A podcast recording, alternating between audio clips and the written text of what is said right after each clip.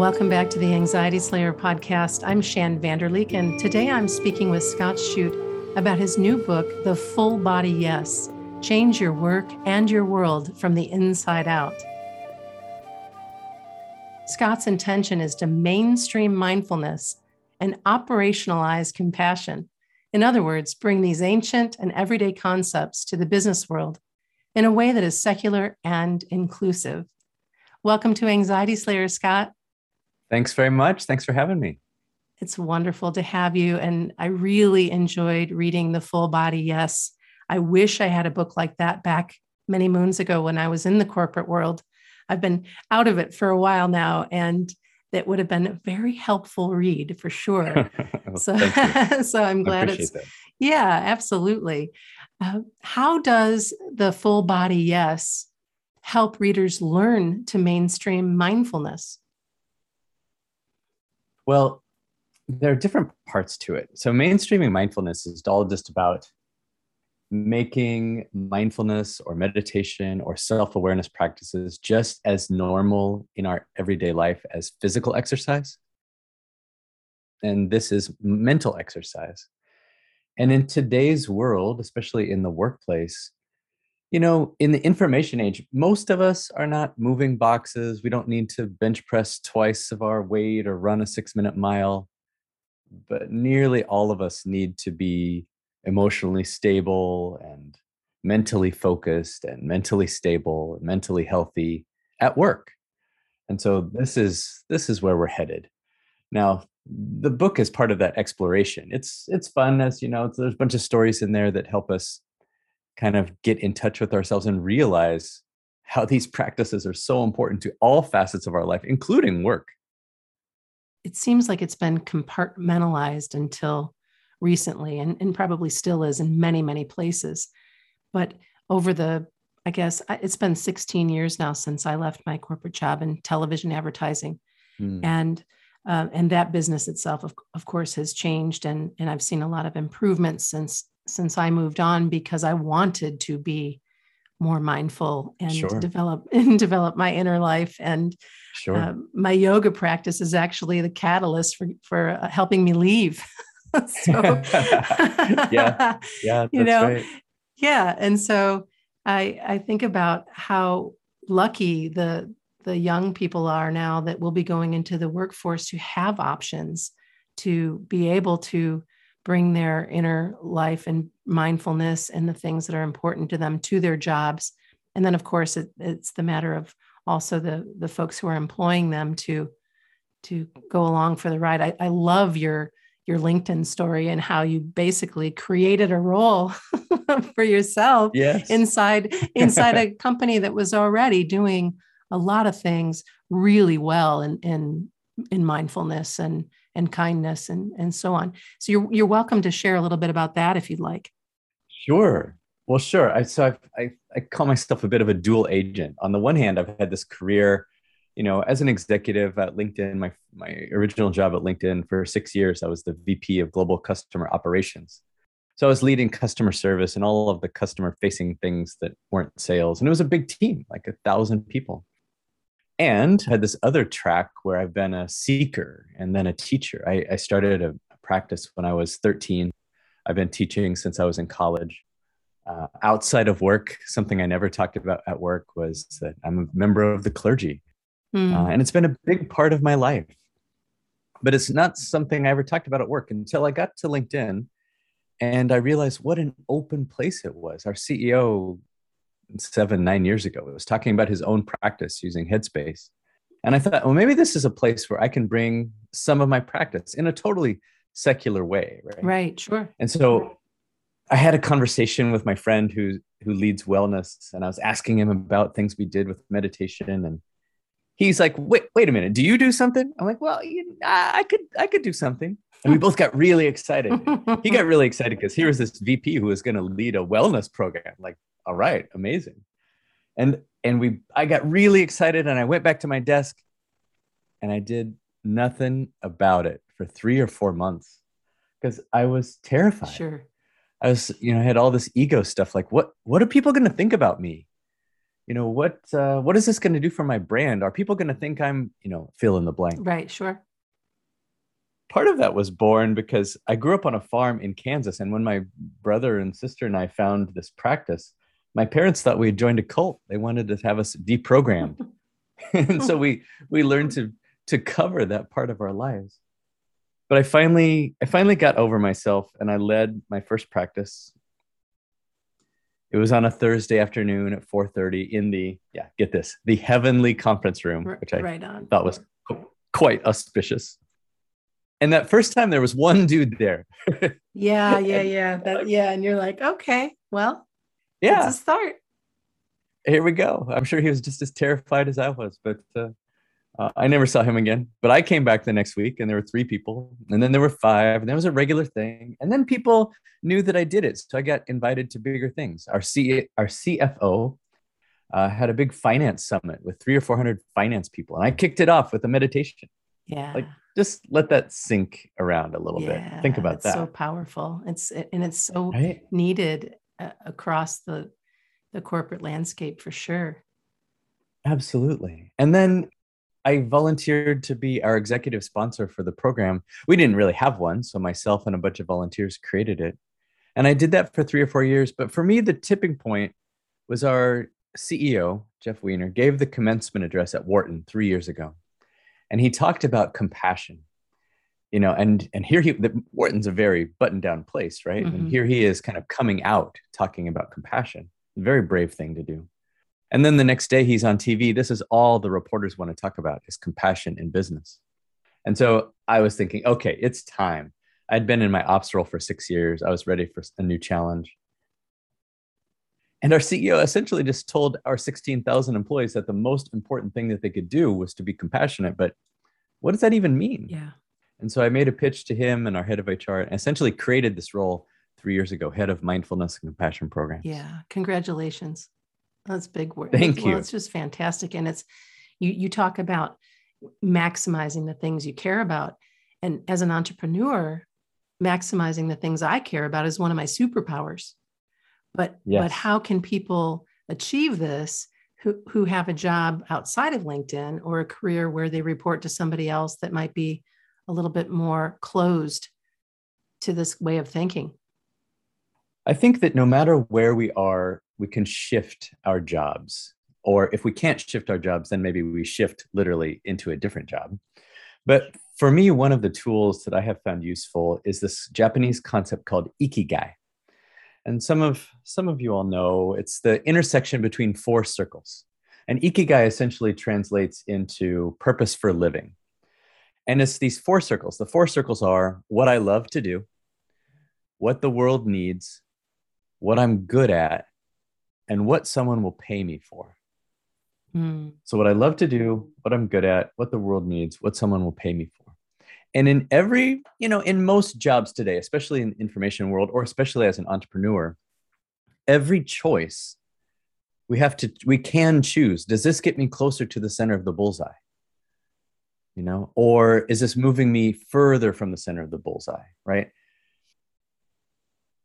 I had situations where recruiters would call me and they'd have some big job, right? More money, bigger title. It's like, really? It's not, it's not really what I want to do, but I'm excited by the money and the title. but, but ultimately, ultimately we have to choose like how do we get closer and closer and closer and it, it takes a lot of discipline even if it's something we want it takes discipline it really does in the in the book that i'm reading right now uh, it's called The Heart Aroused by David Whyte, and poetry and the preservation of the soul in corporate America. So that just made me crack up that um, the timing yeah. of our conversation and this and and this this wonderful passage that I found inside was that as we're talking about how to nourish ourselves and how to get to the center, uh, and and refresh my memory, the Japanese um, term is what? Ikigai. Ikigai. Okay, so to get to Ikigai, uh, he says one way to come to yes is to say no to everything that does not nourish and entice our secret inner life out into the world. Or as Rilke said, I want to be with those who know secret things or else alone. yes, that's fantastic. Right? This is new news. Uh, you, you don't even know this one yet. But uh, two days ago was my last day at LinkedIn. And I, I am off choosing to do something else. Again, even after I've had my lottery job, making some choices to continue to be in the center. And as I posted my update on LinkedIn, a friend, you know, a friend sent me something that was about, I'll read this quote. This is from Martin Shaw. As we age, the desire for meaningful work can descend on us almost as strongly as romantic love. The soul reveals the desire for significance, for heft, for some psychic resonance over and over, and will crash our lives against the rocks until we take notice. Oh, that is fantastic. I love that, right? And this is this is it. This is kind of what i'm talking about when i talk about the full body yes in the in the context of work sure. right? It's there's there's this inner part of us i call it soul but whatever whatever your mental construct for how the world works this inner part of us that is trying to express itself through our personality. Our personality is the body the mind the emotions the things that make up scott or shan or whoever but in the middle of it is soul. We are soul. We have a body, not the other right. way around. And so soul is trying to express itself. But but the question is, who are we listening to? How are we making decisions? Are we making decisions for the mind or for emotion or sometimes even for the body? Or are we making decisions at that highest, highest, highest part of ourselves as soul? And that's what I was trying to explore with the full body yes. Mm. Well, well, you nailed it. So, thank you. there's there's so eh, so much anxiety in the world right now due to many things. Of course, the pandemic being mm. a part, an anchor of that, and and many of our listeners right now are just abhorring the idea of going back to work after working from home, mm. being quarantined. You know, certainly the, the quarantine in itself sure. is has its own issues but what questions can they ask themselves when reevaluating whether or not they, they choose to go back, whether or not, you know, what, what choices do they have? Because some of them feel like they don't have a choice. And that's just not true. I mean, I, I get the feeling that you don't have one. That's right. That's where I was going to head as well. Sometimes we literally don't have choice. Sometimes. Most of the time, it's not true. We really do. So as an example, take a simple example like, you know, when when we have to go to a staff meeting, right? We're we're a part of a big company, we're part of a team, part of the tax of the team is going to staff meetings. Now, you know, there and then there are other meetings that we're sometimes hangers on to. you know, we go just to show face or because we think we need to. Now the question is, do you really have to? For anything, for anything that you do the truth is no like you don't have to go to that meeting. You don't have to go to work. You don't have to go to that job. Okay the, there's a consequence for every one of those things but the consequences are different. And sometimes we we assume that the have to means this catastrophic thing like i'm gonna whatever lose my job if i don't do something at work or whatever it is but we have choice just like we have choice in our relationship. If our partner is really bugging us we have a choice. We can walk away from it. Now, there's a consequence to that. But here's the thing when we choose, it's like, okay, I'm mad at my wife for whatever, the, you know, le- leaving, well, I'll say something I did, like not cleaning up my own dishes. This is something I did, not something she does. But, but the question is, do I choose to stay with her? Oh, well, yeah, of course. Well, it's not that big a deal. Okay. Well, if I'm choosing to stay with her, then shouldn't my mindset change as well? Instead of just being mad about it, like the first part is saying, well, I'm in charge of this because I'm choosing to stay. And if I'm choosing to stay, then what can I do to make this better? And mm-hmm. this this thing exists. This choice exists in every moment of every day. And it's this move from victim to player, from, from thinking that life is happening to us to, to thinking that life happens for us which is extraordinarily empowering. And for me, reduces my anxiety. Big time. It's like, oh, I'm in charge. I get to choose.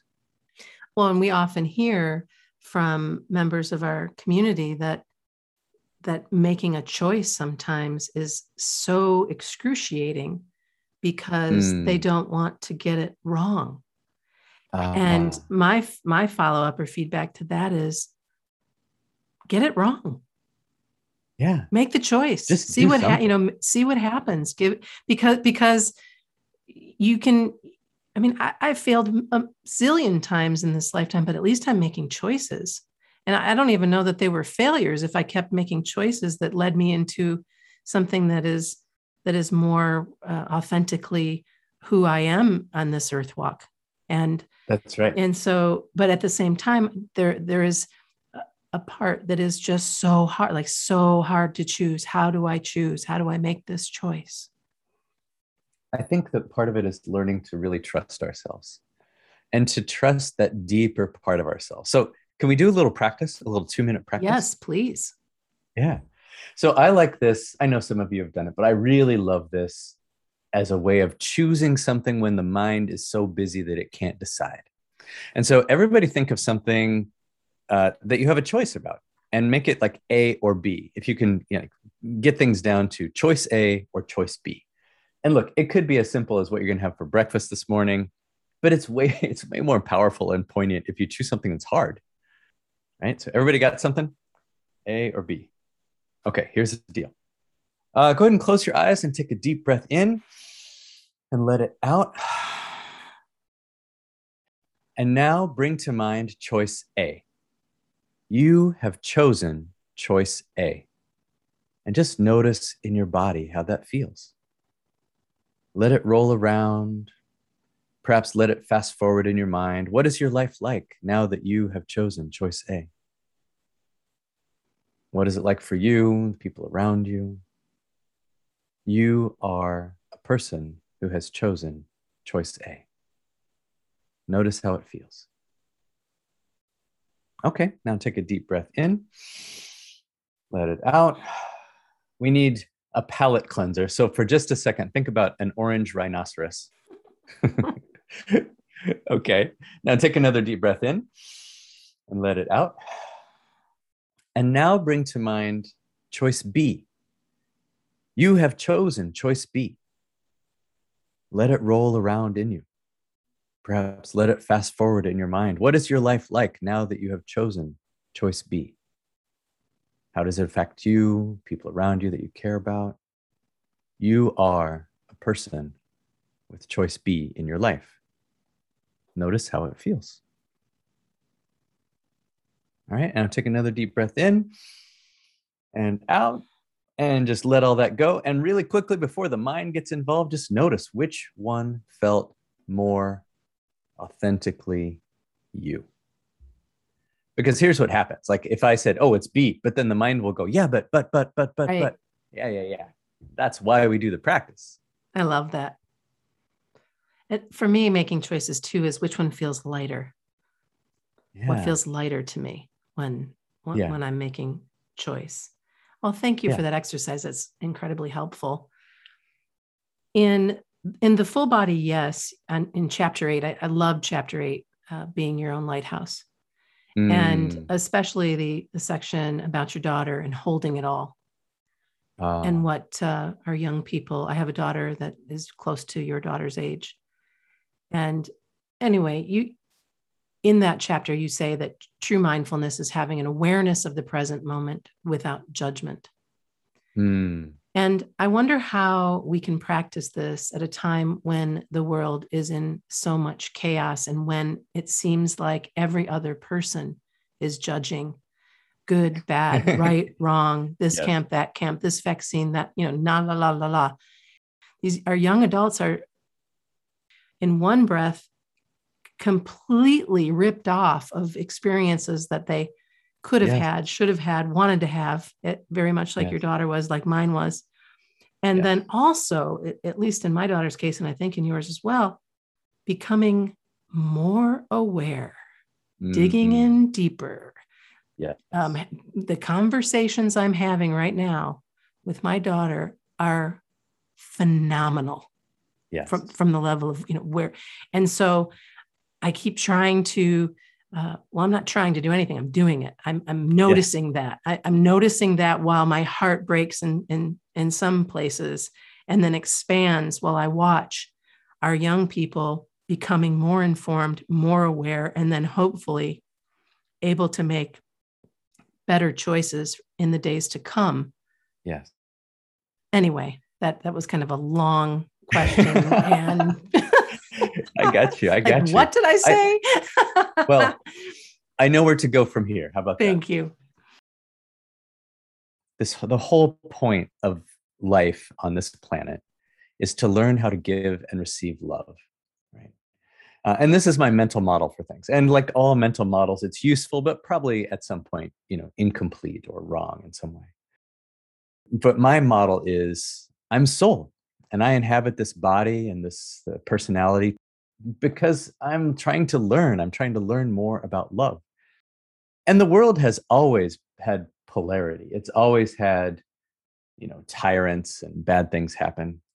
Uh, today is just super intense, right? Eh, because of the 24 hour news cycle. But if I move my mindset from, wow, life is just happening to me, I'm just a victim in all this, look at all this bad stuff that's happening, to what if life is happening for me? What if this whole situation is curated for my and our benefit?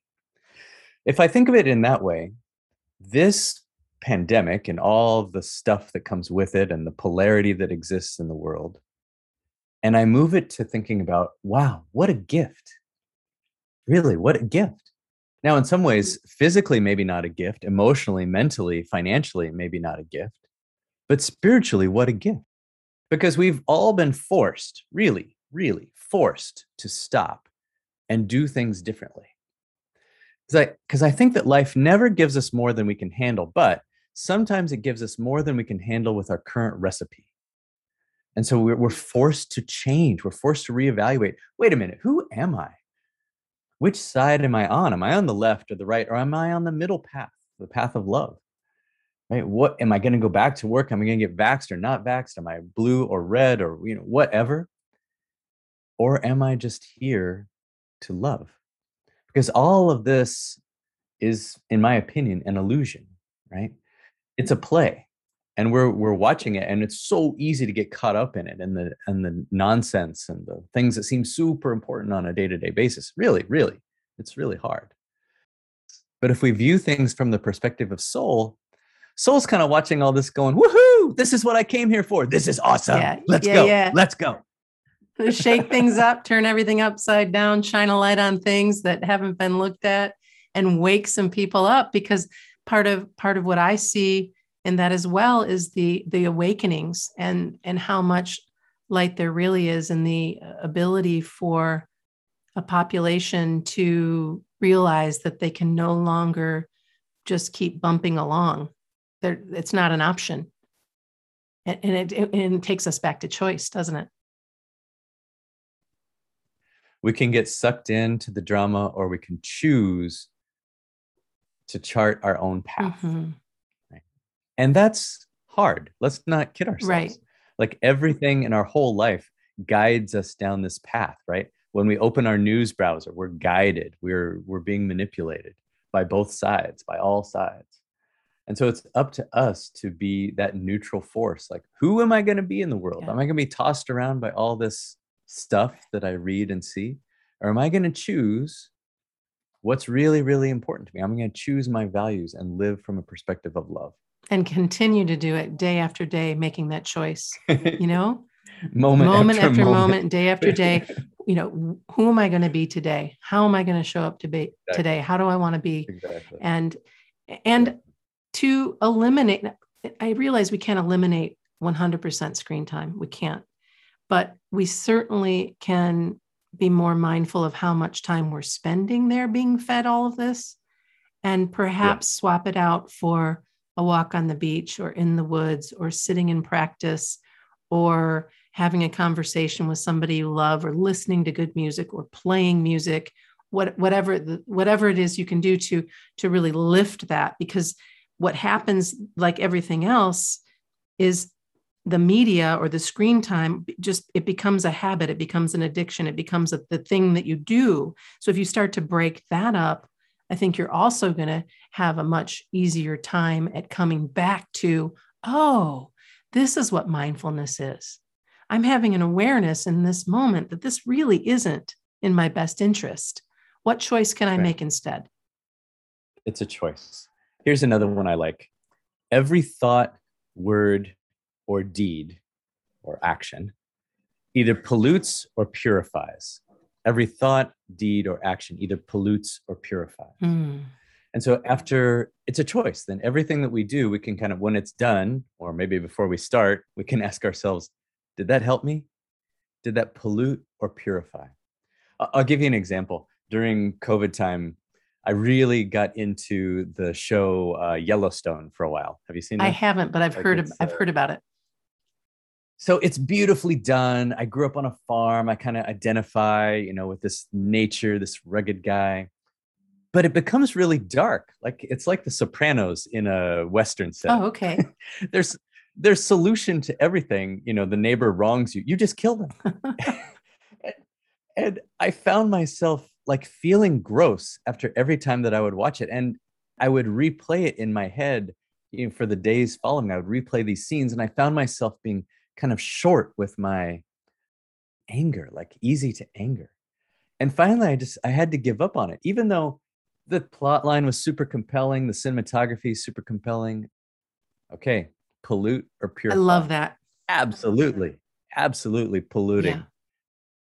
Yeah, I have uh, over the over the I guess probably the last five years or so, my media interests and choices have changed big time to to reflect the uh, the lighter, sweeter, more more time focusing on great and crushing beauty than crushing skulls. Yes, you know, it's so, yes, yes, so yeah, yes. And and let's and let's agree, like this is hard because the these things are really compelling. The you know just, they've done a great job of making it interesting, and it it attracts our minds in a way that's very addicting. Yeah, but we have a choice.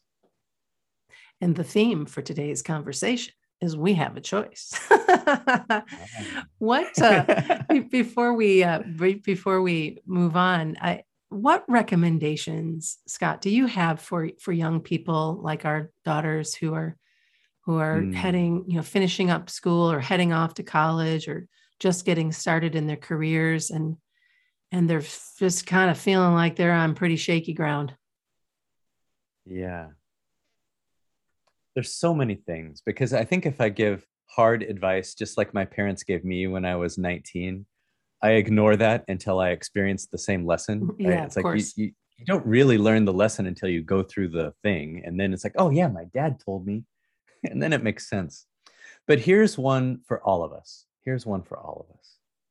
And it goes uh, so just everybody just settle in for a second and put your hand on your heart.